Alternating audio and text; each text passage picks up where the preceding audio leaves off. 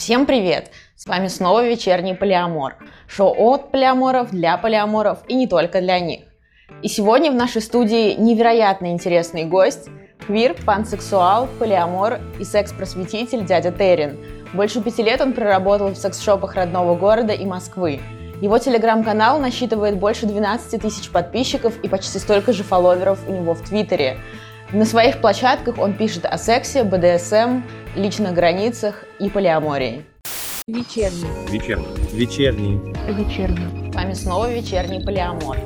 Привет! Давай начнем с самого начала, и поскольку у нас шоу называется «Вечерний полиамор», и мы, это главная тема нашего разговора, давай поговорим о том, как ты вообще осознал свою полиаморность. Первый раз, наверное, был неосознанно лет в 14. Ко мне подходит моя девушка и такая, я влюбилась еще в парня, но я тебя все равно люблю. И стоит такая очень потерянная. Я такой, тебе норм? Он такой, ну да. Я говорю, ты... Отношения с ним делают тебя счастливым? Она такая, ну да. Я говорю, ты меня по-прежнему любишь? Ну да. Ну вот и все. Серьезно? Вот такая осознанность в 14 лет? А потом э, прям вот осознался, осознался как полиамор. Где-то около 20 я наткнулся на ютубе на, по-моему, американское шоу, где рассказывали про семью изначально из трех полиаморов, двое мужчин и одна женщина. И я такой, да, это то самое, как я хочу непосредственно строить свои отношения. Это именно та модель, которая мне подходит. Вот, собственно, и все. А почему именно полиамория? Как вообще возникла Я идея? достаточно... Я, я пытался в моногамных отношениях. В моногамных отношениях мне не нравится.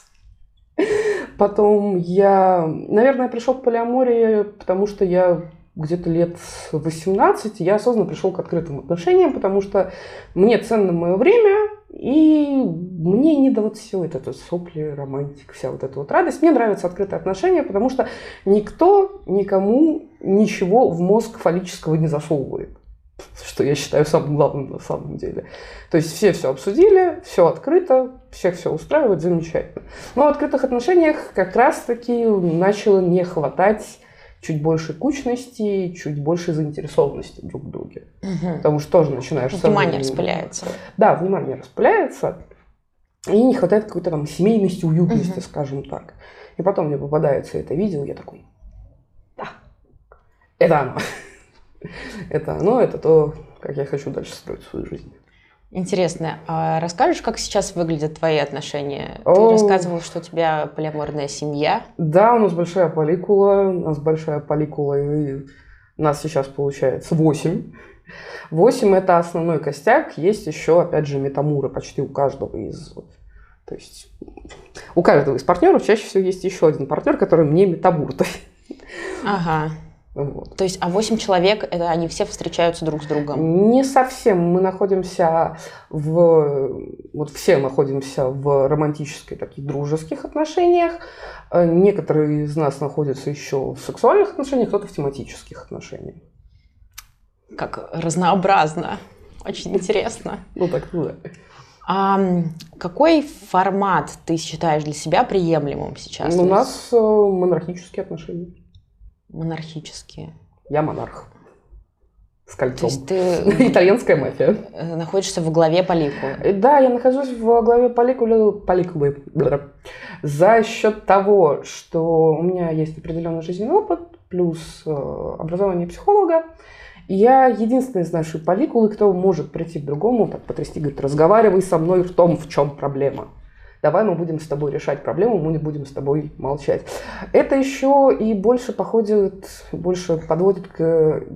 Я не выговорю это слово на «э». Эгалитарная Да, полиамория. эгалитарная полиамория, потому что вне зависимости от того, находимся мы в тематических отношениях, находимся мы просто в романтических отношениях, находимся в сексуальных отношениях, все партнеры являются равными, и все потребности и какие-то эмоциональные штуки, физические штуки, там, штуки встречи, ресурсы же с ними, они являются очень важными внутри поликулы. Мгм. А в чем все-таки проявляется то, что ты находишься во главе этой поликулы? У тебя есть какие-то преимущества? То, что мне приходится... фишки. То, что я ощущаю себя периодически нянечкой в детсадике, в детсадике или, Майкроф, или Майкрофтом, который вот у меня, например, э, как раз таки недавно два партнера немного повздорили. Я ощутился Майкрософт, потому что там была абсолютно пустяковая причина. Я сидел такой... «М-м, Шерлок, почему ты без трусов? Ребята, давайте мы не будем ссориться. И ошибка получилась, к сожалению, из-за того, что я вроде бы, как говорит мои друзья, преисполнившие, преисполнившиеся в этой вашей полиамории, сам все равно еще совершаю ошибки, потому что Мгм. полиаморы все еще живые люди. Все еще могут совершать ошибки. Все еще могут где-то что-то не доглядеть, не досмотреть. Мгм. Мне просто интересно это в том контексте, что, ну, то есть, все-таки ваше полиаморие не иерархическое, что ты у всех главный партнер, например. Нет, нет, нет, такого. нет. Ну, ну, наверное, нет. Я, я не просто я не позиционирую себя как главный партнер. Я позиционирую себя как монарх, который может решать проблемы. Просто решать проблемы. То есть нет такого, что дядя Террин сказал, что так будет, и все так делают. Это может быть только в тематических взаимодействиях. Ну, по консенту. Конечно. Конечно, консент это самое главное. Меня в шутку мои называют сейф-нацистом, потому что я вот это вот с тобой все в порядке, с тобой все хорошо, тебя все устраивает. Хочешь, мы об этом поговорим? То есть я тот человек, который вот как раз-таки бегает и всех трясет на тему того, что все ли в порядке, все ли нормально. Вот появилась новая мета, я к ней просто пришел в Телеграм и такой, я зна- знаком с ней лично, но так получилось, что вот она стала моей метой. Я пришел, говорю, пингуюсь, пингуюсь новой мете. Мгм. Как, чё, как, все хорошо, все ок. Если тебе будет что-то не ок, если ты захочешь поговорить, я здесь. Да, я считаю, что такая бережность это очень классно, но в полиамории из-за, наверное, ну, из-за количества участников, и из-за того, что это просто отношения, Мгм. тоже возникают конфликтные ситуации Ну, периодически. Ам, Как из них выходить, как их решать, если, ну не знаю, партнеры не могут договориться между собой, или одному нужно одно, другому другое, метамбру против, я не знаю, всех, А, всех что-то не устраивает. Ну, И если всех такая что- длинная цепочка. Если всех что-то не устраивает, есть такая шутка про полиаморов, что все думают, что полиаморы, полиаморы сексами занимаются ночи напролет. На самом деле 80% ночей – это процессинг, когда вы садитесь все в кучку и начинаете высказываться, и начинаете говорить, что кого не устраивает, что кто не так понял, что кто так понял, что кто-то понял вообще через три колена. Вы все это высказываете и ищете непосредственно из этого всего какой-то выход, вход и общее что-то, что вас может объединить, что, в принципе, более-менее устроит всех. Раз уж мы заговорили про секс, э, полиаморов часто обвиняют в том, что это все просто прикрытие для вашего блядства, так называемого, что вы просто очень хотите заниматься сексом постоянно. Полиаморы очень много оправдываются на эту тему, что да нет, мы постоянно разговариваем, мы не так-то много сексом и занимаемся, хотя понятно, что все полиаморы разные, у всех разные потребности, и в сексе с большим количеством партнеров нет ничего плохого, э, если все совершается по взаимному Взаимно согласию. согласен. Да. Эм, Что ты вообще думаешь об этом? Почему? Я думаю, что людям, которые так говорят, вполне возможно, стоит заняться своей сексуальной жизнью и не лезть в трусы к чужим людям. Что если кого-то интересует чужая постельная жизнь, значит, скорее всего, в своей постельной жизни не очень. Все просто. Да, полиаморы занимаются сексом. И занимаются сексом, и процессят, и БДСМ, и чем только не занимаются. Крайне рекомендую заниматься эти- этим всем. И полиамором, и моногамом, людям в свободных отношениях, и соло-поли, всем. У кого есть на это желание. Исключительно. Возможно, кстати, есть такая проблема или проблема, не знаю. Нам ну, как-то полиамором, возможно, попортили жизнь те- полиаморы, которые пытались притащить кого-то в полиаморию. Мудоморие. Да, и таких случаев, ну, часто говорят о том, что вот э, вы своей полиаморией лезете во все дыры, пытаетесь бедных несчастных моногамов туда затащить, они страдают и никак не могут с этим жить, а, а вы их заставляете делать вещи, которые они не хотят делать. Ну, нельзя заставить взрослого человека делать вещи, которые он не хочет. Один из главных принципов, который я как раз-таки практикую в отношениях, это разумность. Это разумность и свой ресурс. И в первую очередь береги себя любимого. Ты у себя один самый красивый цветненький цветок. Если взрослый человек соглашается на какую-то практику, на какой-то вид отношений, я, к сожалению, был в таких отношениях, когда моногамный человек сказал, да, да, все окей, все отлично, все замечательно, я понимаю, что ты полиамор, а потом оказалось, что человек подумал, что он Анастейша, а я Кристиан Грей, меня просто не любили. Не похож, не похож, к сожалению, на Кристиана Грея. любят, меня, любят меня достаточно. Это была очень травматичная ситуация, в первую очередь для меня. На самом деле. Потому что моногамные люди имеют, имеют вот умение такую штуку делать, что вот он изменится, он исправится. Вот вся эта полиамория просто потому, что его не любили. Нет, это не так. Это не так работает. Мне просто вот в этом контексте интересно, что о, мне, у меня полиаморный блог, и мне mm-hmm. часто пишут истории, что либо я муж, который долго в браке с женой и осознал mm-hmm. себя полиамором, она никак не хочет и против этого, либо mm-hmm. я жена, которая, мой муж осознал себя полиамором за долгие годы в браке, и я не хочу, а он вот такой. Это называется не полиамория. У меня есть стикер-пак в Телеграме, э, называется «Полиамор, но жена знает». Потому что полиамор, но жена не знает, это не полиамория, это желание новых ощущений, это рутина, которая, естественно, как-то задолбала в течение жизни, потому что есть определенные социальные маски, которые люди носят. То есть вот, он на работе, у него там социальная маска менеджера, он приходит домой, у него социальная маска там, муж, э, супруг, родитель и же с ним. Чаще всего выход из такого – это вот взять свою жену под мышку или мужа под мышку и резко сменить какую-нибудь локацию, я не знаю, уехать в Карелию на три дня внезапно. Это на самом деле спасает отношения.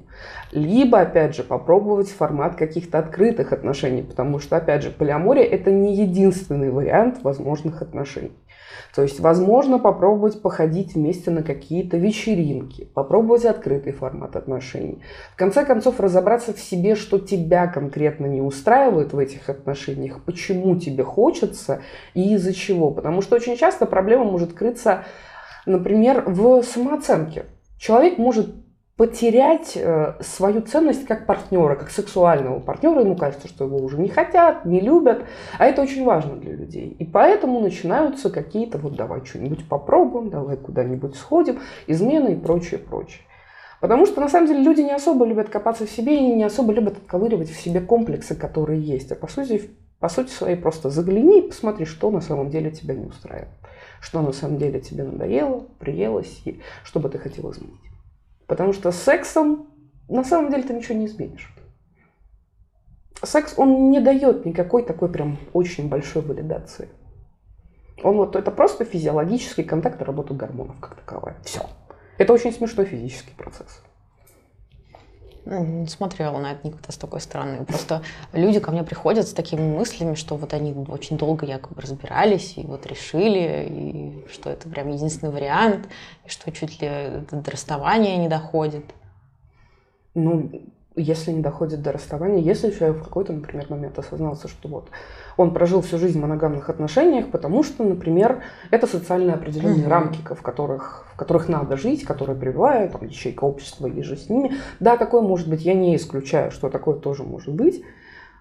Довольно честно сказать партнеру, что я вот тут вот, и вот я тебе принес, я вот осознался, что мы будем с этим делать.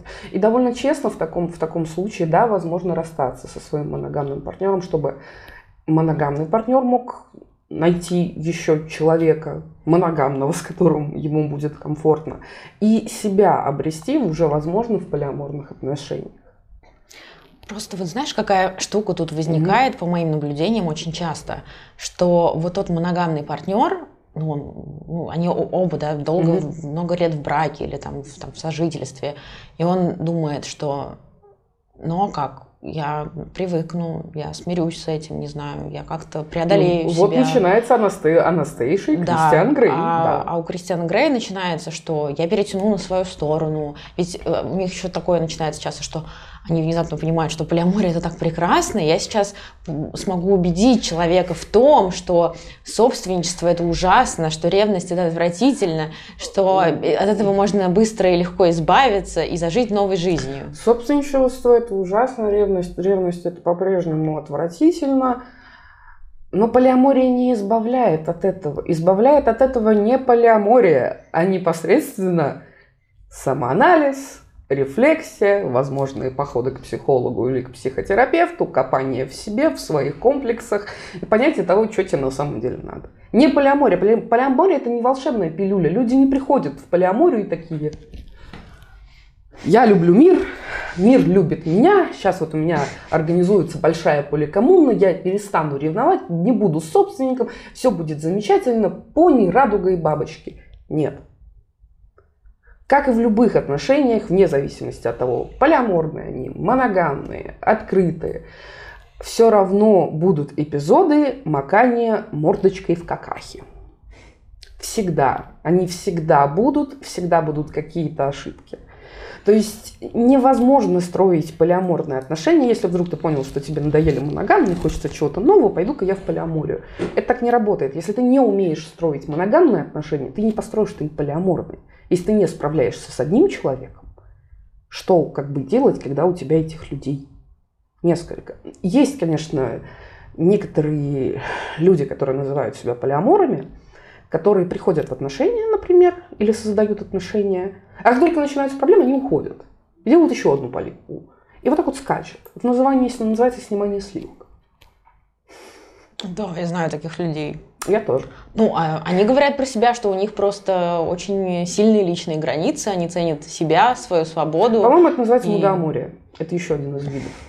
Потому что если у тебя не хватает сил поддерживать отношения, ты скачешь как козочка из одних отношений в другие, в третьи, в четвертые, в пятые, это не...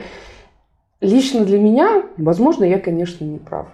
Возможно, я, конечно, не прав. Для меня это показатель незрелого человека. То есть человека, который не может и не хочет противостоять каким-то конфликтам и что-то решать. Когда хочется самого сладенького, а потом убежать. Потом снова захотела сладенького и снова убежать.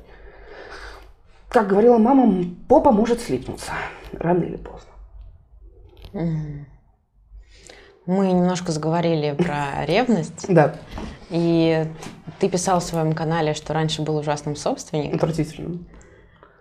Как тебе удалось с этим справиться? Или, может, не удалось до конца? Или... Э, удалось. В один прекрасный момент я понял, что человек – это не вещь. Э, и в один прекрасный момент у меня из головы ушел паттерн, который вбивают, что пара – это две половинки. Половинки бывают у жопы и у яблока, иногда у таблеток. А люди в отношениях – это союз двух независимых людей. Люди жили чудесно без меня. Они могут жить чудесно со мной и будут жить чудесно, если мы расстанемся. Мир не перевернется, ничего не случится. Люди самодостаточны. Когда ты начинаешь понимать, что люди действительно самодостаточны, ты такой, а. Ну, впрочем, да. Плюс, э, опять же, ревность моя и собственничество базировалось на том, что я встречался с таким человеком изначально, потому что вот эти вот моногамные паттерны, то, что вот у тебя должен быть только один партнер, и не дай бог кто-нибудь на него посмотрит, или ты на него посмотришь, или ты на кого-то посмотришь, все, гроб-гроб, кладбище смерть. И я начинала понимать со временем, что это меня слишком сильно угнетает, что мне нравится влюбляться в людей. Мне, причем моя влюбленность, она достаточно самодостаточная, я влюбляюсь в человека и радуюсь этому чувству в себе. Могу прийти к человеку и сказать, вот, ты классный, ты клевый, я в тебя влюбился, это тебя не обязывает мне отвечать взаимностью. Да, я просто да, хочу, да. чтобы ты знал, что ты классный. Все. Я это абсолютно понимаю. У меня это так же работает. И это классно, когда ты сам начинаешь понимать, что ты тоже тот самый самодостаточный человек, и ты только ты отвечаешь за свои эмоции и чувства. И, собственно, все. И ревность, она начинает вот так вот потихонечку уходить. Э, второй пункт, опять же, при, при работе с ревностью и собственничеством. Чаще всего за ревностью скрывается даже не желание обладать партнером, а желание того, ну, боязнь того, что тебя заменят что ты окажешься хуже, что ты окажешься неинтересным, что ты не такой красивый, что в сексе ты не такой классный. А это все твои личные комплексы. Это все то, что сидит в тебе. Это все те эмоции, которые делаешь ты, а не которые делает твой партнер. А залезать в себя, когда ты уже чуть-чуть повзрослел, уже не так приятно. Уже не так приятно понимать, откуда эти комплексы растут. Уже не так приятно понимать, что с ними как бы надо работать. И Третий пункт – это разговор о том, у меня были периоды, когда там, при появлении нового партнера меня начинало переколбашивать. Я приходил такой, тыкался лбом, говорю, у меня тут это самое. А? Меня партнер, что такое? Я говорю, скажи мне, говорю, что у нас все нормально, и то, что ты, ты, ты меня любишь. Мы такие, все нормально, я тебя люблю. Я такой, все. Еще классная штука в полиаморных отношениях, да и в принципе в отношениях, это периодически, сезонно, там может быть раз в три месяца, раз в полгода устанавливать якоря. То есть как раз таки вот вы собираетесь, процесситесь и узнаете, что, как изменилось, изменились ли какие-то договоренности, ставите якорек, что все хорошо, и опять и до следующего. Это очень помогает, потому что в любом случае, при любом человеческом взаимодействии э, всегда бывают недопонимания, и всегда бывают какие-то конфликтные ситуации, которые ты такой... И такой зажопил себе. Uh-huh. Такой забрал и такой... Вот я буду... Ду... Я... Говорится, я не злопамятный, но я записал. Когда ты делаешь такие якоря, я, правда, их делаю в основном раз в три месяца, раз в сезон, э, у тебя вот этот список сначала вырастает очень большой, всегда, потому что вот поставил щетку не туда, кинул носки, купил эти чипсы, скажем так, и вот такие uh-huh. вот мелочи. А через три месяца они такие... Привет. Тут и становятся, становятся довольно маленькими. И ты понимаешь, ну, что в этом маленьком сохраняется на самом деле именно важные вопросы, которые тебя интересуют, которые тебя волнуют, которые тебе доставляют именно сильный дискомфорт. Вот. Это, это учитывая, что, например, вы практикуете проговаривание, проговаривание ртом. Все. Все равно такое может случиться, и вот такие вот якоря, они помогают. Они помогают э, не то, что отношения держать на плаву, они помогают понимать, что тебе свои чувства и партнерам их чувства. То есть вы такие чувства. Мы чувствуем чувства по-прежнему. Все хорошо. А что делать, когда вот это вот new relationship energy, когда твой партнер влюбился в кого-то и весь в этом человеке в новом, а, и тебе уделяет меньше внимания, ну, первое время, допустим, и ты так, ну, тебе же грустненько. Это у меня сейчас так. Это у меня сейчас так, это у меня новый партнер. У меня новый партнер, и у моего партнера тоже новый партнер. Ну, это удачная, наверное, ситуация. Не, Нет? Ну, не совсем, потому что у нас есть наш общий партнер. И вот он такой, я не понял, шепот. И как раз-таки вот случилась вот эта вот ситуация, я, я очень сильно пролюбился, потому что у меня новый партнер, моногамный партнер, моногамный человек, позитивный. Я всем рассказал, что у меня есть этот партнер, но не рассказал о нем, как о человеке. То есть, ну, я, естественно, я всех поставил перед фактом, что вот есть вот этот вот товарищ, вот он такой-то, такой-то, всем показал, все хорошо. И вот в этой эйфории я забыла рассказать о том, чем он занимается из серии, какие у него интересы там и прочее, прочее. Поэтому вот один из моих партнеров начал... Сначала они сцепились в Твиттере, а потом они начали бурчать друг на друга, ну, точнее как. Мой новый партнер сидит вполне себе спокойно, а вот второй партнер, он начал побуркивать, причем довольно агрессивно. Я такой с ноги захожу к нему в Телеграм, говорю, так, Блэд, становлюсь в позу птички Блэд, и говорю, что случилось? Говорю, давай, разговаривай со мной. Сейчас мы будем решать, что происходит. А произошла такая же классическая ситуация, что при появлении нового партнера из-за того, что большинство людей были в токсичных отношениях ранее, при появлении нового партнера они пытаются либо сховаться и притвориться ветошью, потому что если я выскажу свое фи, меня пошлют в жепу, ну, я не тот человек, который mm-hmm. посылает туда без смазки, как говорится. А, и люди боятся разговаривать и не боятся высказывать, что из серии «мне грустно, мне плохо, я вот сейчас вот ну, удели мне внимание». А этого не надо бояться сказать. Нужно подходить к своим партнерам и говорить, чувак, ты тут очень сильно много уделяешь внимания и перестал уделять внимание мне. Мне от этого некомфортно. Давай с тобой поговорим на эту тему и решим, что с этим можно делать. Все. Опять это разговор словами через рот. То есть не надо бояться своих желаний, своих эмоций, на которые ты имеешь право, как минимум. И надо уметь подходить к партнеру и говорить, мне нужно твое внимание, пожалуйста. Это очень важно. А как ты относишься к ситуациям, когда люди не любят, не хотят разговаривать? Или, не знаю, выбирают для себя такой формат вроде don't ask, don't tell? Вообще не хотят ничего знать? Ну, это их право. Я не могу судить других людей. Потому что если им так комфортно, окей. А ты не думаешь, что это может быть от того, что им настолько неприятно, от того, что их партнера кто-то есть, что они не хотят, хотят как-то вытеснить эту мысль из себя. Может быть. И... Я, я не исключаю. Я не могу ничего прям так сильно сказать на этот счет, так как я не выбрал эту модель. Угу.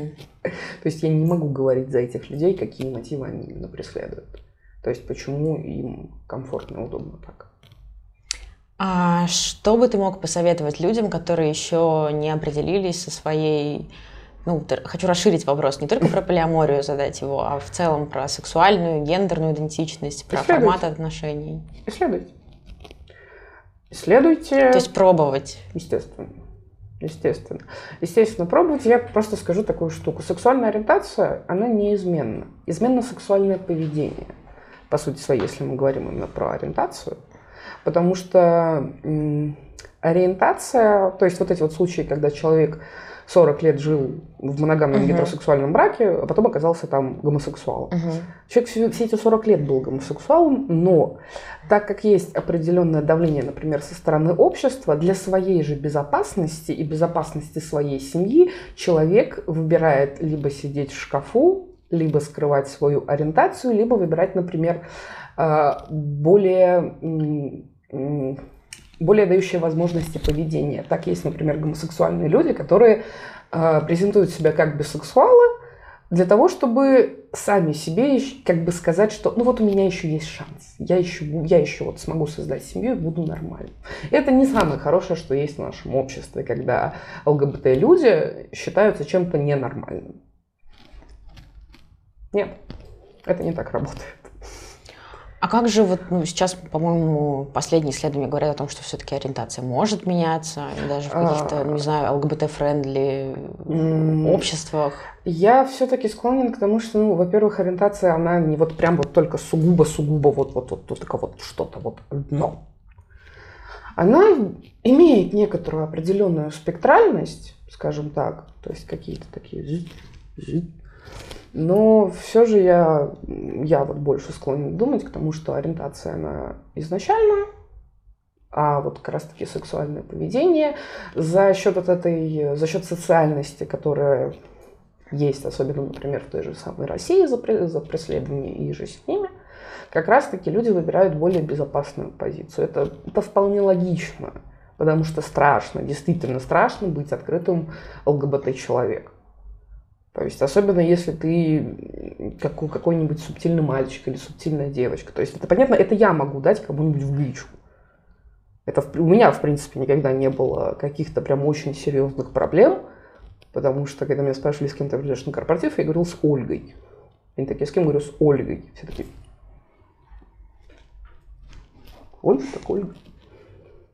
Я, опять же, никогда просто не ставил свою ориентацию, свою гендерную идентичность как что-то такое неправильное или нетипичное. Ну, ну, есть и есть. То есть я понял, что я могу любить мальчиков, девочек, и не только мальчиков и девочек. И вообще, в принципе, если создание хорошее, почему нет? И, собственно, все.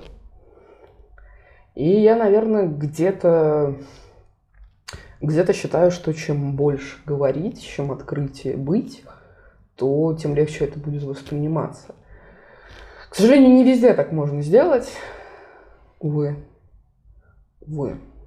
А вот что касается полиамории, у меня есть такая гипотеза, что человек, ну, ты каждый раз исходишь от взаимодействия с конкретным человеком. Mm-hmm. То есть вот ты начинаешь строить отношения с одним человеком, ты можешь вот в одних обстоятельствах, в одном времени там с человеком быть полиаморным. А в каких других обстоятельствах с другим человеком тебе хочется побыть моногамным? Или ты думаешь, что это так не работает? Мне кажется, это не, так не работает, потому что полиамория, она же, в принципе, подразумевает... Как и сексуальная ориентация, полиамория, по сути, подразумевает под собой возможность. Угу. То есть возможность влюбиться, возможность получать чувства, возможность строить отношения. Это не значит, что это будет обязательно, но это возможность. опять же. То есть человек всю жизнь может прожить с одним партнером, при этом будучи полиаморем. При этом испытывая романтическое влечение, mm-hmm. какие-то влюбленности. Да, это, какое мне тоже часто пишут. То есть это, это нормально. Опять же, то есть не, нельзя, нельзя и не надо воспринимать полиаморию mm-hmm. как только вот, вот что-то вот, вот единый какой-то термин, который вот как константу. Нет, полиамория, она, как и в принципе любые э, свободные, открытые отношения и, и жизнь с ними, она достаточно разнообразна. Опять же, если взять каждую поликулу, в каждой поликуле что-то свое. Э, что ты думаешь про договоренности? Э, нужны ли они вообще? Что нужно, может быть, обязательно обсудить людям, которые в полиаморных отношениях? В принципе, на самом деле договоренности, да, они нужны, и в каждой отдельной в каждых отдельных полиаморных отношениях, в каждой отдельной поликуле, они будут свои, потому что у каждого человека свои границы дозволяемого, свои границы желания знать какую-либо информацию, либо не знать какую-либо информацию. И это, да, это лучше всего проговаривать в самом начале как раз-таки отношений, и это чудесно работает с системой якорей, потому что договоренности как раз-таки могут меняться, границы могут смещаться в ту либо в иную сторону. И то есть, что недопустимо было, например, там полгода назад, через полгода человек может преисполниться конверсии такой, а вот теперь можно. Вот теперь я, например, там, хочу узнать, как прошло ваше свидание. Там, хочу знать, вот как, как, как, как у вас вы там на секс-вечеринку сходили. А, например, полгода назад человек такой, просто сообщи мне, что вот у вас э, там, планируется секс, и все больше ничего не говори. Как бы. Поэтому важно проговаривать и важно расставлять вот такие вот точки, важно расставлять, делать эти пункты. Можно создать Google, Google диск, на Google диск документ и туда вот все вот это По вот каждому партнеру. Ну, типа того. Либо приклеить, я не знаю. У нас мы хотим завести бамбуковую доску, как раз таки приклеить свод этих, свод правил нашей поликулы. У вас есть свод правил для всех ну, поликул? скажем тогда. Определенно. Поделишься каким-нибудь правилом? Э, разговаривать ртом. Ну, у нас это в основном это разговаривание как раз-таки ртом, это э, узнавание о том, куда, куда, скажем так, и с кем поехал партнер, когда он примерно будет, потому что это базируется на беспокойстве о партнере, куда ты там поехал, mm-hmm. когда, ты, когда ты дома будешь. А, также это непосредственно вот у меня как раз таки сдвинулись границы с «Ой, не рассказывай мне про этот ваш секс», то «Расскажи мне». И у моих партнеров точно так же давайте будем обсуждать. И что, что, что еще из такого самого главного? Рассказывать о человеке, о новом человеке, который появился. Потому что вот как раз-таки после, после последнего случая с новым моим партнером вот это вот правило такое обратно вспомнилось. Такой типа, нужно рассказывать о том, что за человек у тебя в новых партнерах, чтобы другие партнеры на это могли спокойно, гораздо, гораздо более спокойно реагировать. И это на самом деле делает более безопасно, потому что когда как раз-таки в полиамории зайдет конверсия, когда одни партнеры видят, что тебе с другим человеком хорошо, они такие, классный чувак, мне нравится, как он на тебя влияет, клево, все, все отлично, все хорошо. И еще один вопрос по той же теме. А, ну, наверное, обо всем невозможно договориться в самом начале. Тебя могут стригерить или расстроить какие-то вещи, хотя ты сам изначально не знаешь, что они могут тебя расстроить. А, как вообще быть в таких случаях? Ну, ты, конечно, тыкаешься в партнеру лицом и говоришь, мне больно. Мне больно, мне плохо, данная ситуация. Э, не ты виноват, но данная ситуация там, родила во мне вьетнамские флешбеки, и мне сейчас очень плохо, мне нужна твоя помощь, мне нужна твоя поддержка. Одна из самых главных штук в, вообще в любых отношениях, не только полиаморных, вообще в любых, это умение попросить поддержки. Умение сказать, мне плохо, мне нужно, чтобы ты меня сейчас потетешкал, закутал в плед и принес какавушку там, или, или, что-нибудь подобное. Потому что чаще всего люди делают «я сам», «я все справлюсь», либо начинают злиться на партнера, вместо того, чтобы просто сказать «мне плохо», «мне больно». Ну так получилось. У меня был, травмати... у меня был травматичный опыт. Травматичный опыт был так или иначе почти у всех. Если он был не в отношениях, он был с родителями. Если он был не с родителями, то он был в школе. Если он был не в школе, он был на работе. Если он был не на работе, он был в университете. Потому что токсичные люди присутствуют. Э, абьюзивные отношения могут быть не только вот между двумя людьми в плане романтики, сексуальности и же с ними. Есть руководители, которые газлайтят своих сотрудников, которые издеваются над своими сотрудниками, и что-то, какое-то поведение, интонации же с ними может вот втянуть обратно в эту ситуацию. Нужно просто сказать, что мне нужна поддержка. А где ты видишь э, грань между э, здоровой договоренностью и mm-hmm. уже каким-то эмоциональным насилием? Ну, в том смысле, что я приведу пример. Э, к примеру, твой партнер говорит тебе, что мне сейчас как-то грустно и плохо, и я хочу, чтобы ты не встречался ни с кем какое-то время. Вот что это? Тут достаточно тонкая грань. Если партнер подходит, говорит, мне сейчас грустно и плохо, там я, например, я испытываю ревность я прошу тебя некоторое время ни с кем не встречаться, если тебе будет комфортно, если ты можешь это сделать. Это ок. Это ок, в принципе, вы можете обсудить, почему как раз-таки ему некомфортно, понять причину этой дискомфортности. И вот, вот, вот этот процессинг. А если партнер подходит и говорит, я, мне плохо, или даже не говорит, что мне плохо, я на некоторое время запрещаю тебе встречаться там с парнями, то вот это вот уже насилие, потому что никто не является ничьим, никто не является ничьей вещью. Запретить можно что-то собаке, или, например, жрать что-нибудь на улице, здесь что-то опять там сожрал, живет сильнее. А с людьми так не работает. Люди не принадлежат своим партнерам, люди принадлежат только сами себе.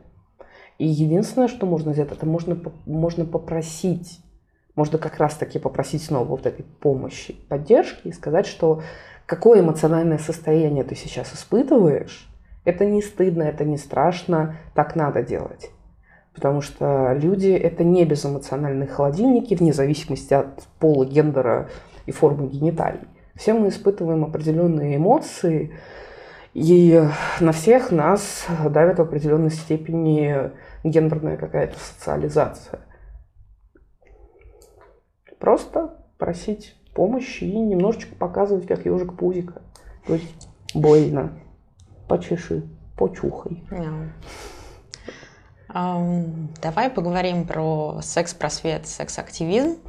Yep. А, почему ты решила этим заниматься? Почему для тебя это важно? Uh, я, я решила этим заниматься, потому что я очень много читала, я очень люблю анатомию человека. Люди прикольные. Люди прикольные, потому что где-то лет в 7-8 моей настольной книгой был анатомический атлас Семельникова. Я прибегал к маме такой, смотри, мозг! Мама такая, хорошо, хорошо. Я такой, так, как работает человеческий организм? Интересно, как работает гормональная система, это все взаимосвязано. А потом э, дальше все это пошло, я начала интересоваться психологией уже в, в школе, такой, ага, вот как оно, значит, развивается, вот как оно, значит, взаимосвязано. И попутно при этом все появился как раз-таки интернет, и э, совместив психологию и анатомию, ты получаешь секс, по сути своей. Потому что секс это физиологический и психоэмоциональный процесс. И так получилось в силу, видимо, своего характера, своей манеры поведения. И же с ними я на, для всех друзей был мамкой. Для всех друзей был тем человеком, к которому можно прийти и сказать, а как этими вашими сексами трахаться? Я как не... Sex Education. Да, да, да. Я не, я не понимаю. Вот. Я был тем человеком, который во всех кидал презервативы из серии. Боже мой, чтобы никто ничего, не тебе, и тебе, и тебе. Все спасибо папе, который с 14 лет кидал мне в, сумму, в сумку почти каждый день пачку презервативов. Папа явно меня переоценивал. Очень сильно. Но я ему благодарен. Ему, я думаю, благодарна половина города. Потому что у меня всегда были с собой презервативы.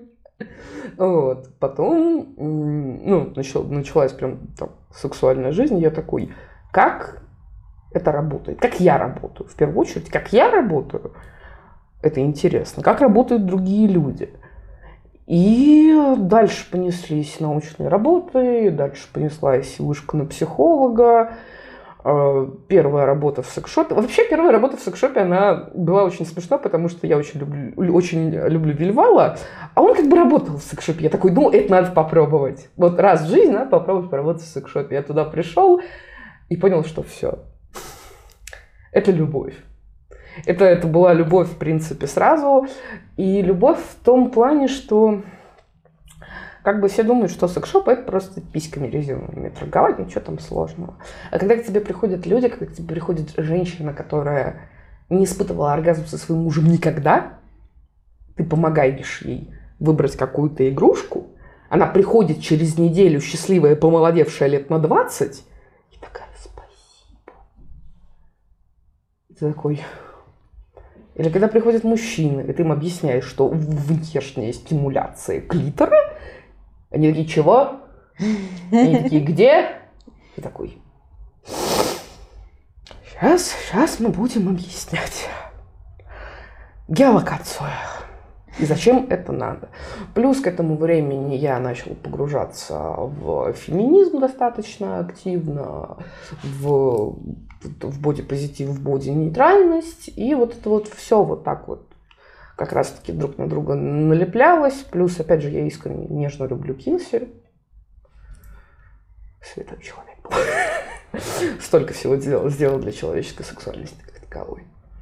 Вот. Эта тема очень интересная, и эта тема очень разнообразная, с одной стороны. С другой стороны, на самом деле, она довольно простая, потому что секс как таковой – это очень смешной процесс. Очень, очень смешной, со, с, если смотреть на него со стороны, если это не показывают в порно. И про порно, кстати, да, это тоже важная часть. Я пытаюсь и доказываю людям, что порно это как аватар.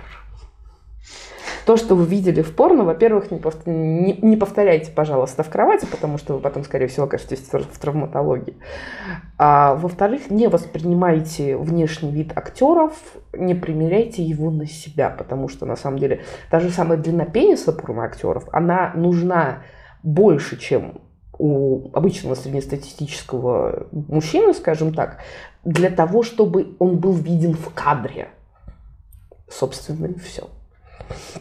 Я постоянно давал советы друзьям, ко мне постоянно бегали. Я понял, что я в сексе, в вопросах вообще работы человеческого организма, я куда более подкованный, чем мои сверстники, и порой, чем мамины сверстники.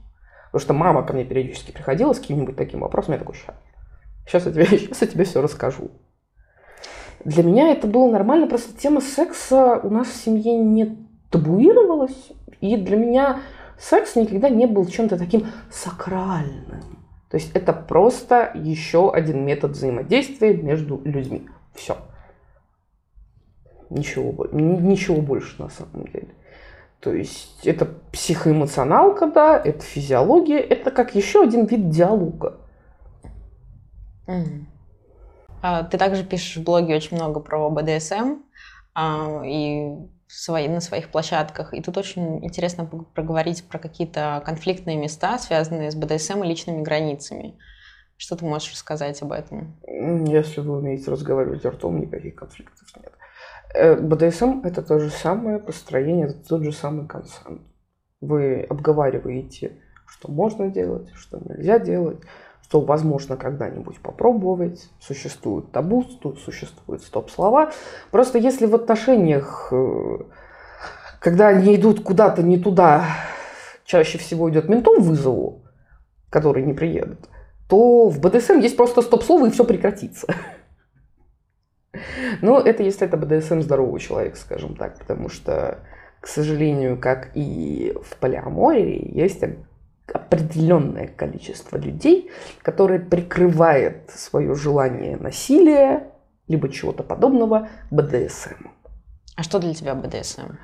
А, БДСМ для меня это доверие. Это в первую очередь доверие, это взаимное удовольствие, это как раз-таки это взаимодействие, которое приносит новые какие-то ощущения, потому что А основа, вообще главная цель БДСМ это так называемый subspace и domspace. Угу. Это вот такое вот немножечко измененное состояние, состояние сознания от эйфории, от этих вот гормонов, которые ты получаешь в процессе. Это очень классно. Для меня БДСМ это это мне доверяет человек, я доверяю человеку. Вот сейчас вот я его порол, а вот сейчас мы сидим в пледике, обнимаемся, потому что существует такая штука, как aftercare, очень важная. Это когда обязательно нужно после сессии посидеть, потетешкаться, пообниматься, если это нужно именно человеку.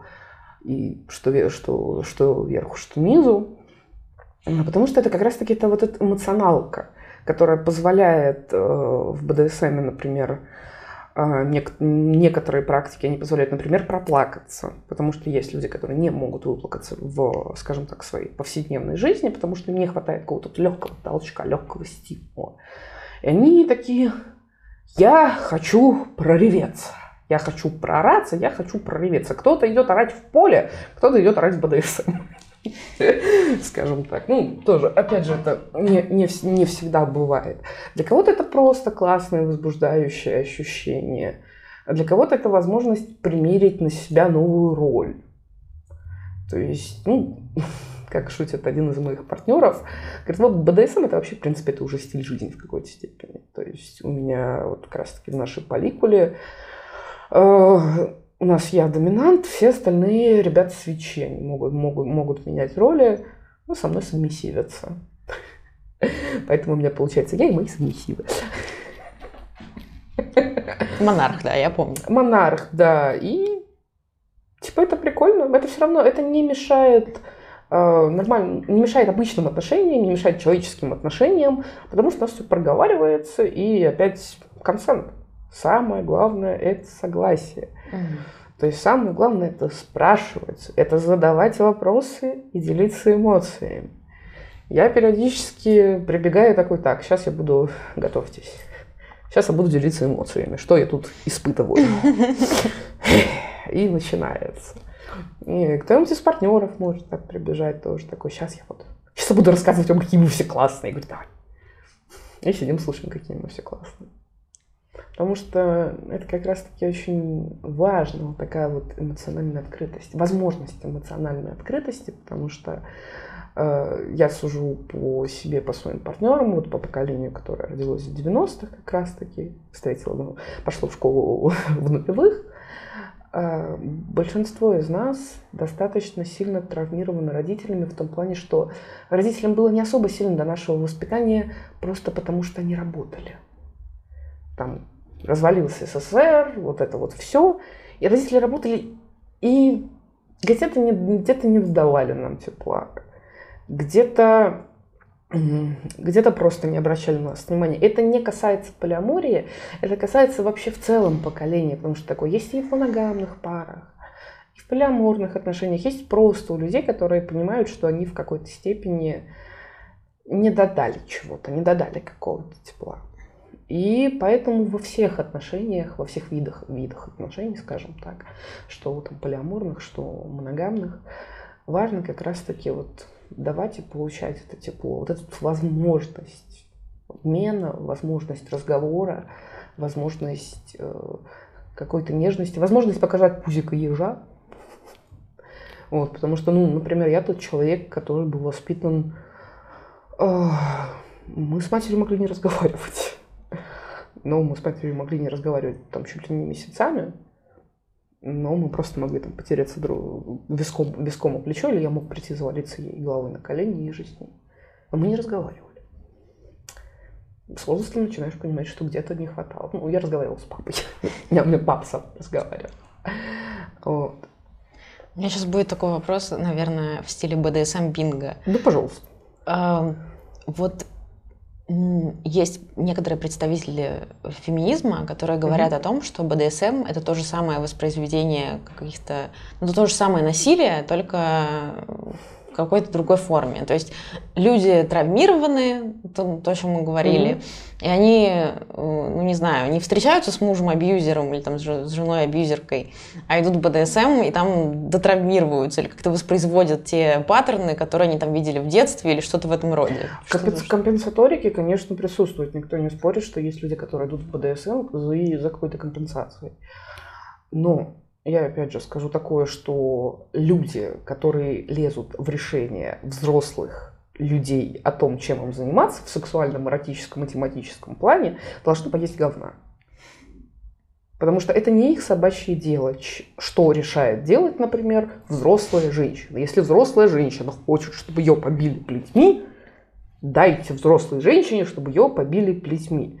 Потому что это начинает попахивать неопуританством вот это вот запрет женщинам на БДСМ, запрет женщинам на какую-то там мастурбацию, лесбийский секс – это вообще происки патриархата. И ты такой сидишь и думаешь, а вместе с эволюцией, которая дала женщинам непосредственно клитор и вообще всему человечеству наслажда, наслаждаться сексом, ты такой... Логика такая, я ухожу отсюда, все, я, я не могу работать в таких условиях. То есть, э, сейчас я сейчас расскажу, попытаюсь сказать умную, умную, умную вещь.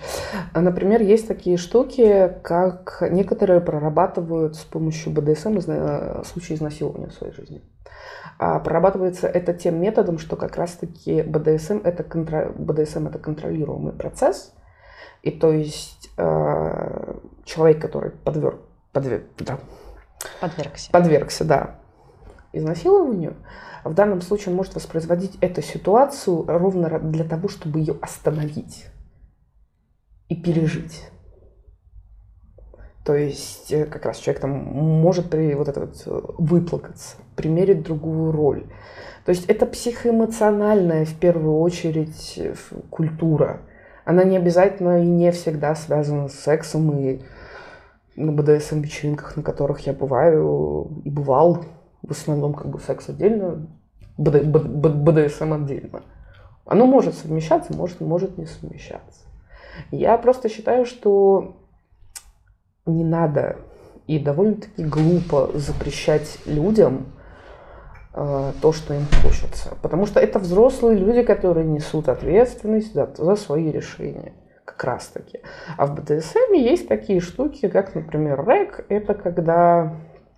Господи, это Э, э, риск, Aware, King, угу. я послед, последнее забыл. Это как раз-таки то, что люди, которые этим занимаются, они понимают и принимают определенные риски от данной практики, и они берут на себя ответственность. Вот это на самом деле один из камней преткновения, про который все забывают, что люди берут на себя ответственность. И второй камень преткновения в основном э, феминистки, которые, скажем так, говорят, что БДСМ это насилие, ололо. Э, мне кажется, они видели БДСМ только в порно. Потому что они пишут про избиение, там, про полети и прочее, прочее, прочее, прочее. А это относится к ветке садизм, мазохизм, угу. Которая только одна из всего. То есть есть ветка, где, например, только бандаж веревками. Тот же то же самое шибари. Оно может быть болевым, может не быть болевым. Можно, как говорится, навязать красивую паутину, можно просто красиво посвязывать человека или там просто лишить его движения, потому что ему прикольно это. А есть, например, разветвление МДС доминант сабмиссив. Это как раз-таки так называемые отношения контролируемой передачи власти. При этом всем в них вообще может не быть никакого болевого взаимодействия. Просто, например, одному человеку нравится, например, прислуживать другому человеку, это позволяет ему а, как-то, ну, очень часто такое бывает у людей, у которых есть большая ответственность в жизни, которым, которые пришли, которые постоянно на, кого, на кого-то ворчат, которым нужно отвечать за большой штат, и в один прекрасный момент человек такой, все, не хочу быть большим начальником, хочу быть столиком, все. Человек просто вот встает, и закидываешь на, на него ноги, он простоит так 40 минут. Ему этого становится легче. По сути своей, БДСМ в какой-то степени, если брать, например, именно болевую часть, это можно сравнить с теми же самыми прыжками с парашютом. Потому что та часть мозга, которая отвечает за боль, она очень рядом, очень рядом с той частью, которая отвечает за удовольствие. И при сохранении и соблюдении всех правил безопасности, при той же самой порке, ничего страшного абсолютно не случается. Вот от совершенно. Я как практикующий активный флагелянт говорю, что, что люди получают определенный какой-то набор гормонов, только более безопасным для себя способом. Серьезно, я считаю БДСМ более безопасным, чем прыжок с парашюта. Или прыжок с банджо. Вот что-нибудь такое. Потому что при прыжке с парашюта одно неловкое движение, но у тебя сломаны ноги. Ну да. А как бы в БДСМе ты говоришь стоп-слово, и у тебя не сломано ничего. Самое главное это соблюдать консент и везде. Всем консент в отношениях, консент в БДСМ. Раздаем консент. много консента. Всем, Да, раз- всем по консенту. Именно. Расскажи немножко о своих планах э, по активизму, может, какие-то проекты, коллаборации планируются. Я открыт, на самом деле, к сотрудничеству. Сейчас я открыл и снова веду Patreon и Boosty. И там будет эксклюзивный контент как раз-таки про небинарность, про полиаморию, про БДСМ. Там будет больше фотографий, секшенов и, и же с ними. А на канале у меня останутся обзоры и рубрика «Террин отвечает», где как раз-таки я Беру из предложки вопросы, интересующие людей, и непосредственно на них уже начинаю искать информацию, если у меня не хватает моей, которая у меня есть, либо искать какую-то дополнительную инфу для подтверждения. То есть у меня когда был пост про чувствительность, что это такое, как она вообще работает, я, знающий анатомию центральной нервной системы, я пошел такой научная статья по нервной проводимости. Я такой, «Мгм. а теперь ее нужно написать нормальным человеческим языком, чтобы, чтобы это поняли все. Вот, так что можно подписываться на мой Patreon, можно подписываться на мой Boosty, можно подписываться на мой классный Инстаграм. В Инстаграме я, кстати, больше рассказываю именно про жизнь, про прекрасные прекрасные 120 килограмм очарования, как жить толстым человеком и радоваться, и про ментальные заболевания, которых, которых есть у меня, от которых я сейчас благополучно э, прохожу терапию. Так что такой небольшой еще психоактивизм присутствует. Очень разносторонний человек с нами был сегодня в студии. Спасибо тебе большое за беседу. А, Спасибо за приглашение, это было круто. Было, было очень интересно.